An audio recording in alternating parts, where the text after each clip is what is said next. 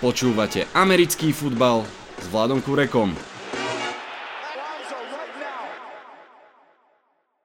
Volám sa Vlado Kurek a hlásim sa vám z domácej verzie štúdia 8.0 so správami zo 7. kola. V lige nám zostalo posledné neporazené mužstvo Pittsburgh Steelers. Bolo to tiež nesmierne dramatické kolo, hneď niekoľko zápasov išlo až do poslednej minúty, prípadne do predlženia, kde sa rozhodlo o tom, kto vyhrá a kto prehrá. Ja som už štvrtkový zápas nejako predýchal, tak som to všetko v nedelu sledoval bez stresu. Vy určite nemajte stres, podkaz je tu s postrehmi ako každý týždeň. Vitajte a počúvajte. Ešte pred samotnými zápasmi jedna informácia z aktivity jedného z fanúšikov podcastu Matúša vznikol Discord Room, na ktorom sa rozprávame o NFL prebieha tam typovačka, vymieňame si info a najlepšie na tom je, že sa môžeme reálne spolu porozprávať. Zdá sa, že ešte chvíľu potrvá, kým sa nám podarí stretnúť osobne. Dúfam, že napríklad pred draftom by to už bolo možné, ale takto z domu sa pripojiť a porozprávať sa s ľuďmi, ktorí majú radi americký futbal a vedia o ňom čo to, to je v našich končinách proste vzácnosť. Ak máte chuť pripojiť sa, poďte na to. Na Facebooku Americký futbal s Vladom Kurekom nájdete post s linkom na Discord. Je to jednoduchá platforma, ktorá je zadarmo. Stačí sa prihlásiť v browseri alebo na mobile a je to. No a teraz už k zápasom. Postreh číslo 1. Ťažká rána na Solár.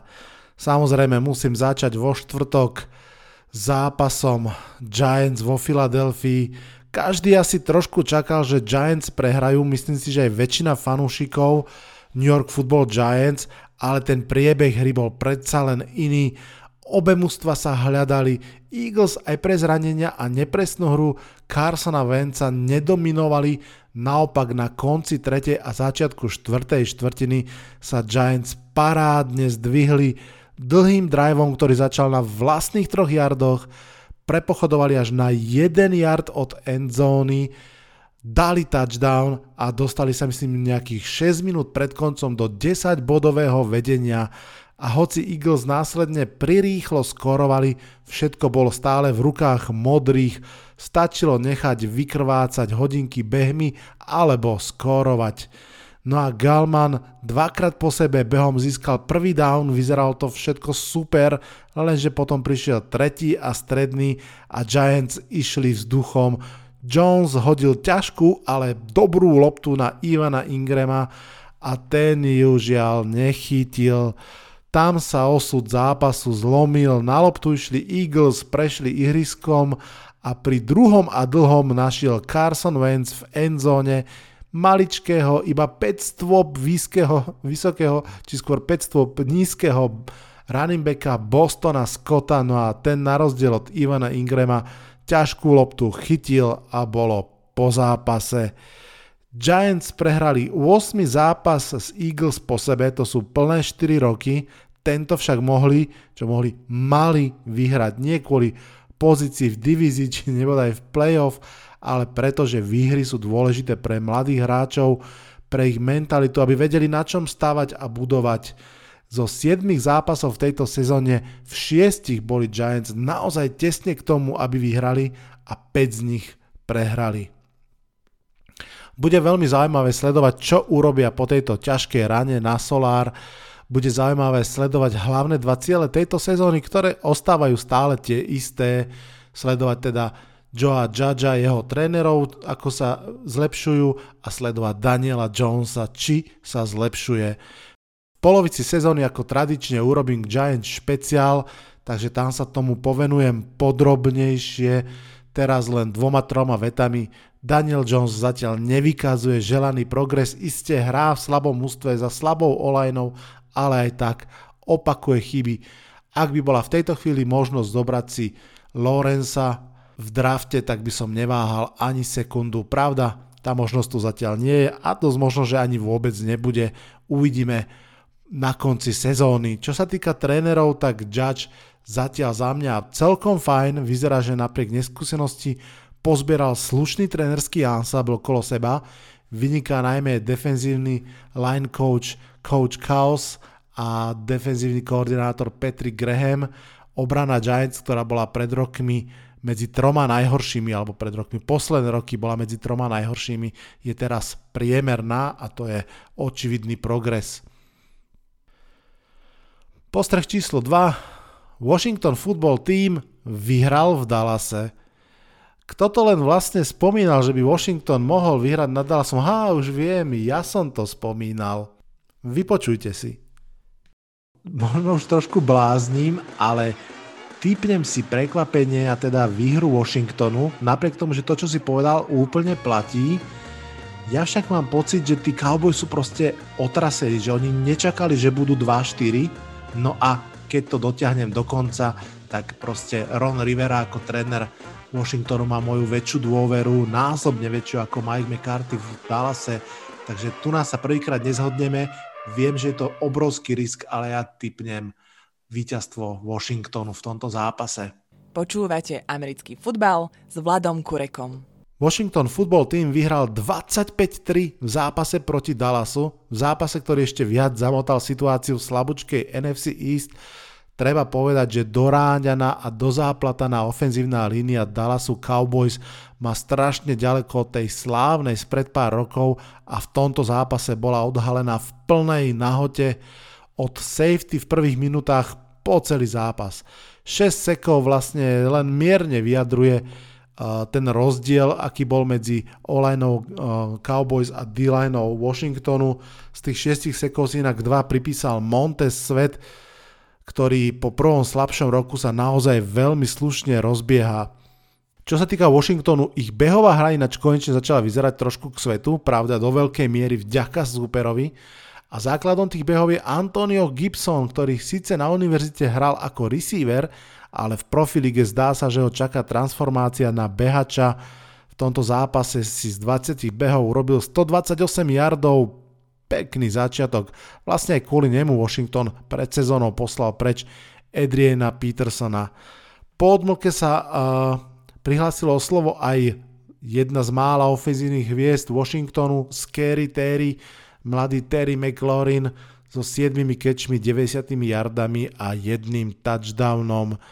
Washington je tak po zápase spolu s Dallasom 2-5 a sú len polo zápasu za vedúcim mužstvom divízie.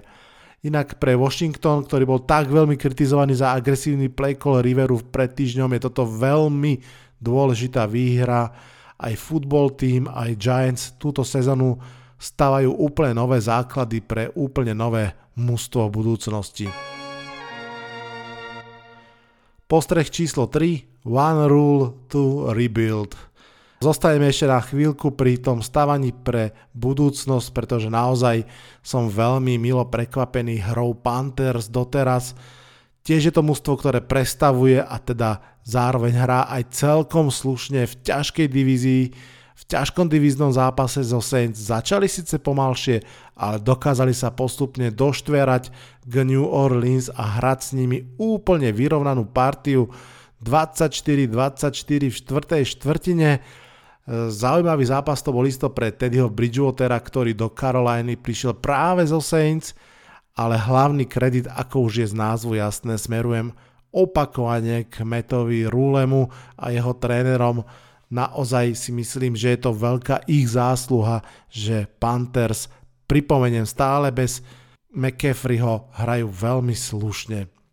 Jedna zaujímavosť, Bridgewater si v rámci jedného výbehu zo sideliny prisadol k Tysonovi Hillovi a Drew Breesovi, teda ešte nedávno kolegom z jedného quarterback roomu, ale nedostalo sa mu takého privítania ako myslím v prvom kole, keď si Deshaun Watson prisadol k Petrikovi Mahomsovi a ešte mi e, neušiel vtipný postreh komentátora zápasu, mm, bolo to, keď sa prvýkrát Panthers dostali do red zóny supera, celkom prekvapivo v tej chvíli povedal, že no, že Panthers sú v red zóne, čo je zlá správa pre všetkých.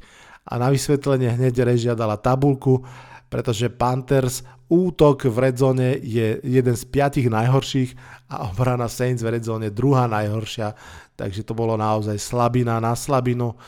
K Saints len toľko, že hrali v útoku veľmi slušne. Pripomínam, že Drew Brees hral bez svojich dvoch hlavných receiverov.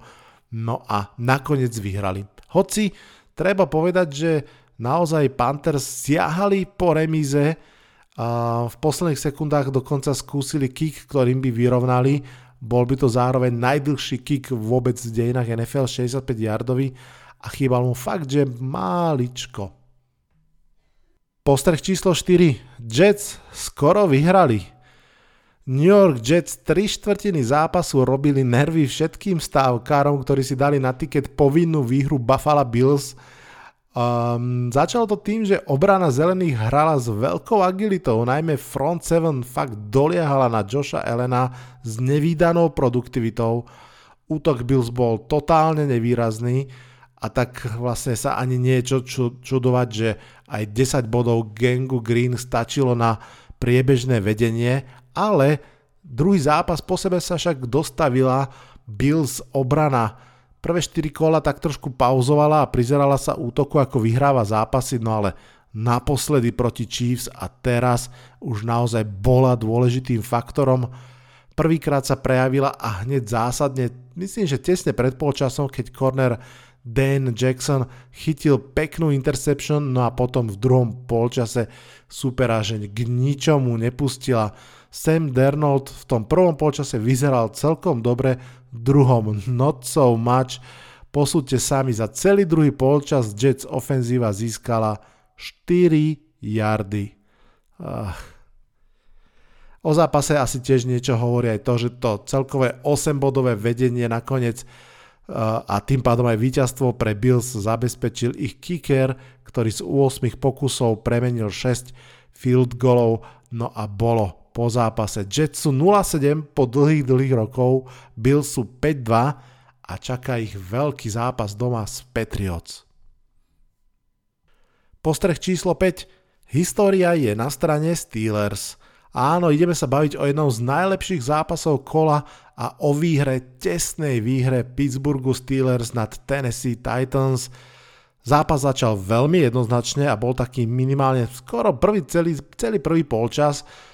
Pittsburgh Steelers dokázali behať, dokázali skórovať s duchom, ich obrana nepustila Henryho ani Tenhilla, že k ničomu. Bolo to veľmi rýchlo 14-0, potom si myslím, že to bolo 27-7 a vyzeralo to úplne jasne. Lenže toto bol zápas, ktorý sa skladal z dvoch častí a v tej druhej prišiel titánsky nápor. V štvrtej štvrtine nejakých 11 minút do konca za stavu 27-17 sa udiala dôležitá sekvencia udalostí. Steelers obrana v ťažkej situácii bráni endzónu z jedného jardu. Pri tretom, treťom dávne sa rozbehol Derek Henry ale pred ním proste narástol ten žltočierny múr, od ktorého sa narazil, odrazil ako lopta. Titan zariskovali, išli aj štvrtý down, Tenehill hodil nepresnú loptu, ale obranný foul im dal automatický prvý down. Opäť dostal loptu Derek Henry a tentokrát doslova vzlietol do vzduchu a preťal goal line. Titans sa nadýchli k mohutnému náporu, naozaj doťahovali a útok Pittsburghu musel opakovane pantovať, ako keby naozaj zrazu nevedel, čo má hrať. Navyše dokonca dve minúty pred koncom zápasu hodil Big Ben interception v red zone, no a vtedy to naozaj vyzeralo všelijako. Titans dominovali, išli dopredu a pár sekúnd do konca zápasu sa dostali na úroveň kopnutia field goalu, ktorým by vyrovnali zápas, ale Gostakovský, ktorý má celú sezónu problémy s kopaním, hoci je to teda legenda celej NFL, nedal tento dlhý field goal, ktorý mohli vyrovnať a Steelers vyhrali. Vravil som na začiatku, že história je na strane Steelers a vravil som to preto, že iba piatýkrát sa stalo, že v 7. a neskoršom kole sa stretli dve mužstva bez prehry a z tých 5 razov 4 krát víťaz tohto stretnutia išiel až do Super Bowlu. To je celkom dobrá správa pre 6-0 Steelers. Je pravda, ako som už aj naznačil, že v zápase ukázali dve tváre, prvú naozaj oceľovú a neúprosnú, ktorou si vybojovali náskok a potom tú druhú, keď pustili Titans späť do zápasov. Uvidíme v tých ďalších, ktorá z tvári je tá pravá. Postreh číslo 6. Prestrelka v Oháju. A aká prestrelka? V štvrtej štvrtine zápasu medzi Clevelandom Browns a Cincinnati Bengals sa 5 krát menilo vyhrávajúce mužstvo a vždy sa menilo hodením touchdownu. No ale poďme pekne po poriadku. V spomínanej bitke o Ohio začali lepšie Bengals, hoci bez zraneného Joea Mixona, podobne ako pred týždňom, keď viedli o 3 touchdowny proti Colts, aj teraz však postupne dovolili súperovi vrátiť sa do hry. Cleveland Browns postupne zápas vyrovnali, hoc aj bez Beckhama, ktorý sa veľmi skoro, veľmi skoro zranil.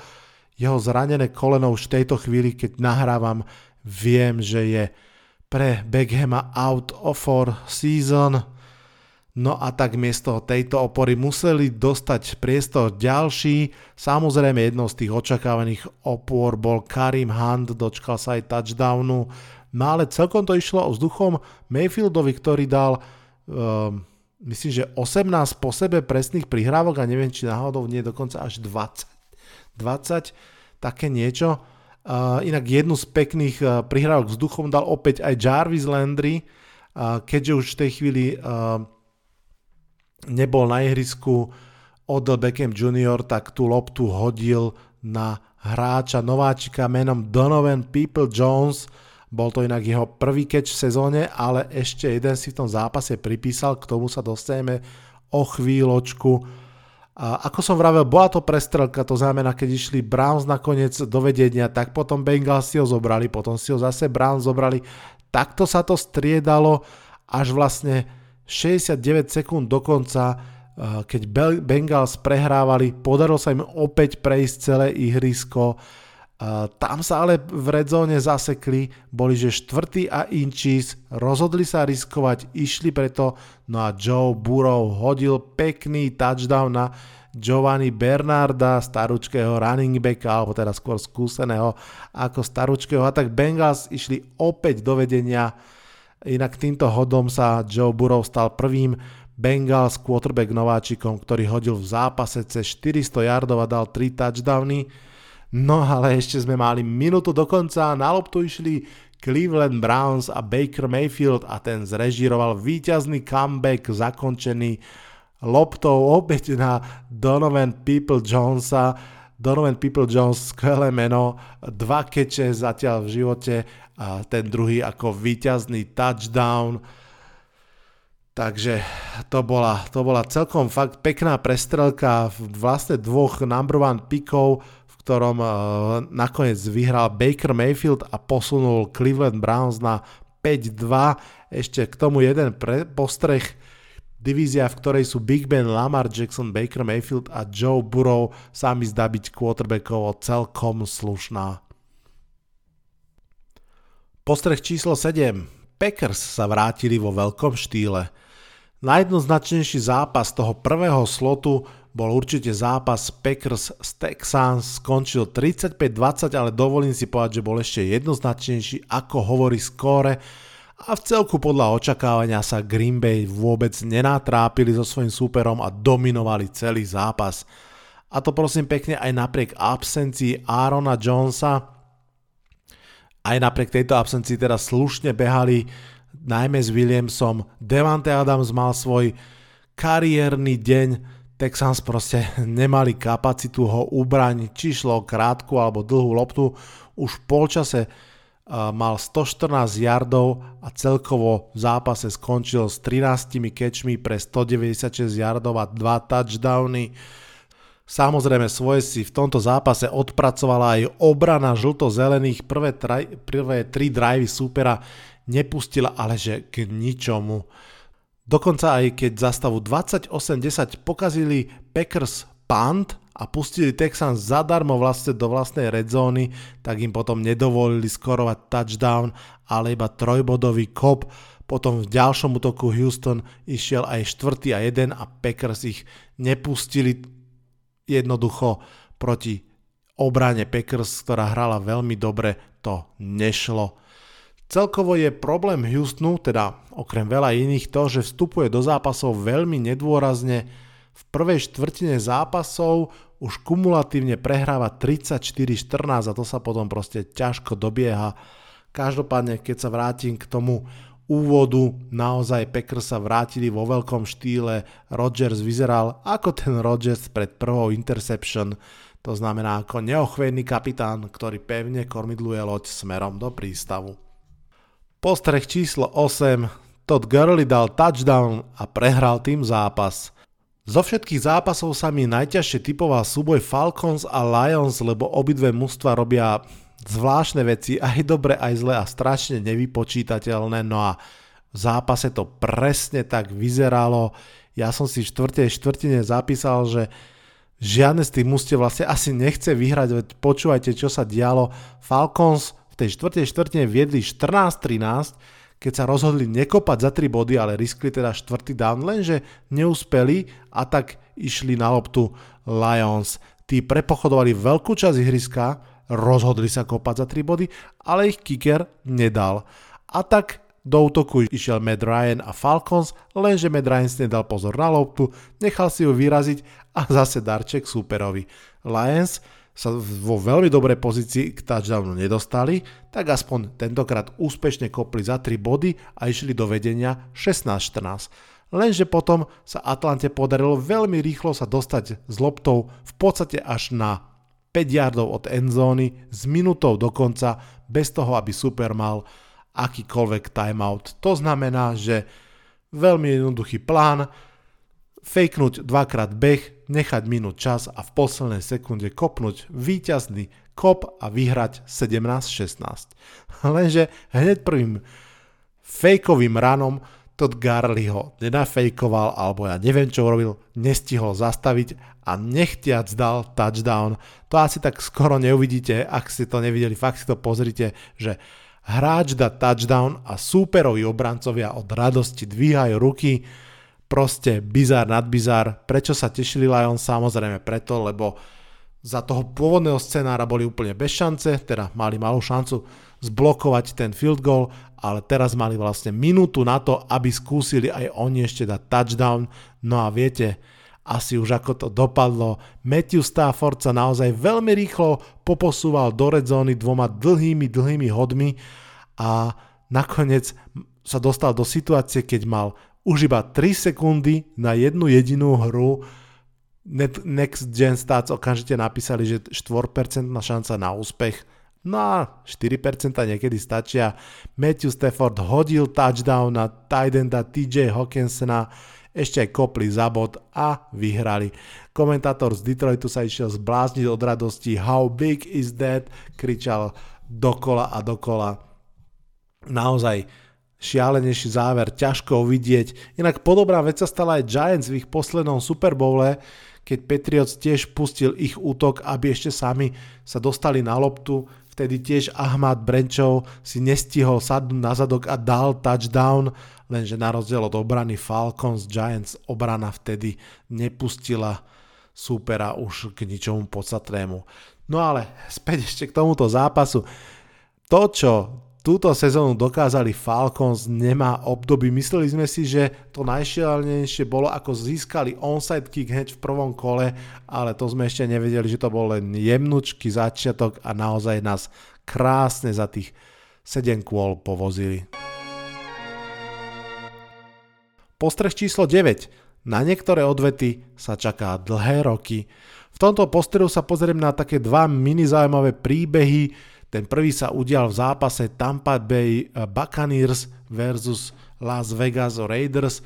John Gruden sa stal prvým trénerom v histórii NFL, ktorý nastúpil ako tréner proti mužstvu, s ktorým vyhral Super Bowl a je jasné, že sa na tento zápas pripravoval naozaj poctivo. Jeho mužstvo na čele s Derekom Karom aj do toho celkom dobre šláplo odvážne dlhými pásmi využívajúcimi rýchlosť Henryho Raxa a ďalších, no ale Tampa na čele s Brady tu výzvu v podstate bez problémov prijala, odpovedal Brady 4 hodinými touchdownami Aktuálne vlastne tým štvrtým sa dostal o jeden pred Drew Breesa v historickom rebríčku a postupne sa Tampa začala Raiders vzdialovať.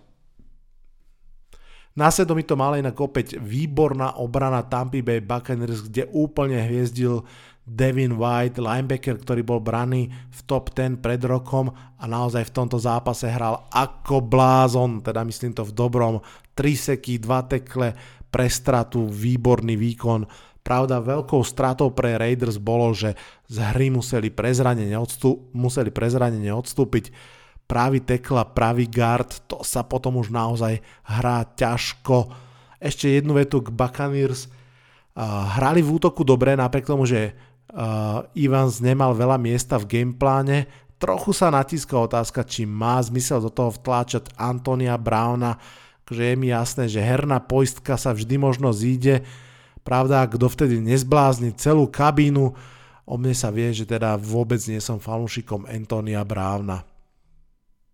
Ten druhý zaujímavý príbeh tiež s určitým rozmerom odvety sa odohral v zápase San Francisco 49ers proti New England Patriots, v, pozícii, v pozícii tých, čo mali čo vrátiť, boli Jimmy Garapolo, ktorý sa vlastne vrátil do New England, aby nastúpil proti svojmu bývalému klubu a samozrejme Kyle Shanahan, ktorý bol ofenzívnym koordinátorom Super Bowl, kde Atlanta stratila ten 20-bodový či aký náskok.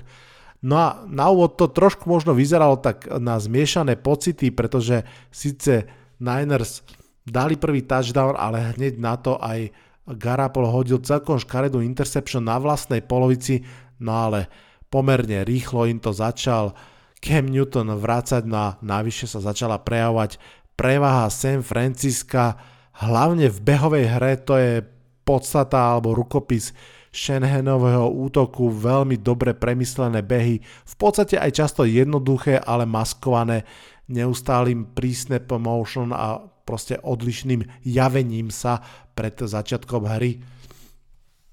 Zaujímavé samozrejme pri tom je, že vlastne Kyle Shanahan na to nepotrebuje žiadne bežecké superhviezdy. Aj v tomto zápase si vystačil s menami, ktoré ani mne nič moc nepovedia. Jeff Wilson nabehal 112 yardov, Jamichael Hasty 57 yardov, a tak ďalej. Inak uh, Garapolo po tej prvej interception už celkom v pohode fungoval 20 presných z 25 pokusov pre 277 yardov. No a ešte za spomienku sta- treba povedať, že Shanahan v podstate proti Patriots vždy zorchest- zorchestroval slušné útoky, ktoré dali cez 30 bodov, no ale tentokrát aj jasne vyhral. Uh, by the way, 33-6, čo je teda výsledok zápasu, je najhoršia domáca prehra Beličika v jeho kariére head coacha New England Patriots. Ešte stojí za spomenutie, že Cam Newton fakt nemal dobrý deň, hodil 3 interception, bol v druhej polovici zápasu posadený na lavičku v prospech mladšieho quarterbacka, čo rozhodne veľmi nepomohlo a rozhodne nepomohlo alebo nepomohla ani obrana Patriots, ktorá niekedy býva oporou, ale teraz veru veľmi nie, pustila 450 yardov superovmu útoku, z toho takmer 200 po zemi. Postreh číslo 10. Bass pozná svojich Seahawks naozaj veľmi dobre. Seattle má veľa skvelých fanúšikov, aj vďaka tomuto podcastu poznáte môjho kamaráta Basa, ktorý je tu pomerne často ako host. A opäť sa musím vrátiť k jeho predpovedi z mája, lebo aj po 7 týždňoch je 100% tak ako predpovedal, Seattle boli 5-0 a tak ako predpovedal, po zápase s Arizónou prvýkrát prehrali. A treba povedať, že to bol parádny zápas, ako sa svedčí na Sunday Night Football. Takouto prvou symptomatickou akciou podľa mňa bola tá sekvencia zastavu 13-7 pre Seattle v druhej štvrtine, ak sa nemýlim, keď skvelým teklom uh, Seahawks natuším na DeAndre Hopkinsa nielen, že zastavili drive, ale ešte tým teklom spôsobili fumble a išli na loptu, boli tým pádom v red zone so šancou odskočiť na dva touchdowny.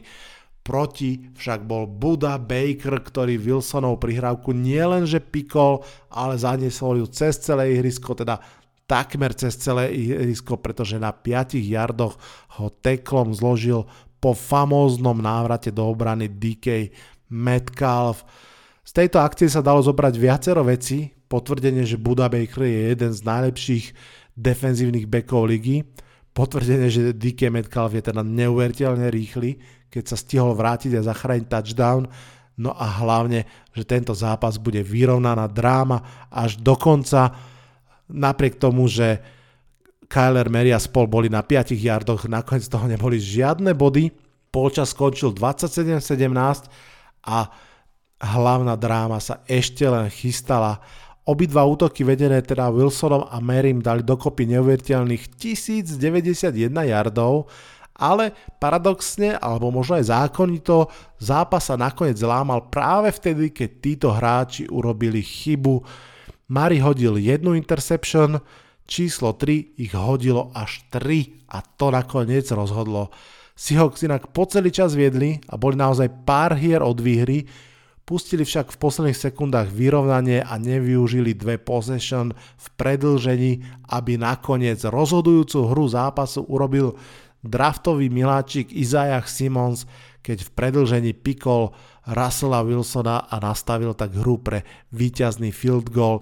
Ináč Isaiah Wilson, ktorý bol často projektovaný do Giants, je zatiaľ v tejto sezóne totálne nevýrazný, ale tento okamih teda výrazný bol. Cardinals v celom čase zápasu vrátane predlženia neviedli až do okamihu výhry. Nakoniec však teda vyhrali druhý primetime zápas po sebe a sedia si na veľmi peknom 5-2. 7. kolo je za nami a bolo to parádne kolo. Musím povedať, že mi v typovačke aj celkom vyšlo. Uhadol som povinné zápasy, pridal napríklad výhru Washingtonu, Ušla mi Atlanta v tom šialenom konci a prehra Seahawks. To ma celkom mrzí, ale asi menej ako fanúšikov z mesta Granžu. Stojí za to pozorne sledovať NFL v najbližších dňoch, jednom, dvoch kľudne, pretože trade deadline je v podstate síce o týždeň a niečo, ale keďže kvôli korone je všetko spobalené testmi a tak ďalej, tak je vysoká pravdepodobnosť, že kluby to nebudú odkladať na poslednú chvíľu ak niekto prestúpi, tak možno naozaj už v tento deň, keď to počúvate, to znamená v útorok alebo v stredu.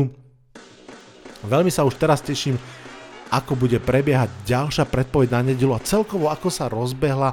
Mám už potvrdených ďalších diskutérov, prídu ľudia za Vikings, Packers, Niners, Chiefs, Colts, príde aj niekto z NFL CZ, no proste super. Počujeme sa teda už eh, čoskoro v piatok. Z dnešného podcastu sa teda odhlasujem. Dávajte na seba naozaj pozor. Čaute, čaute.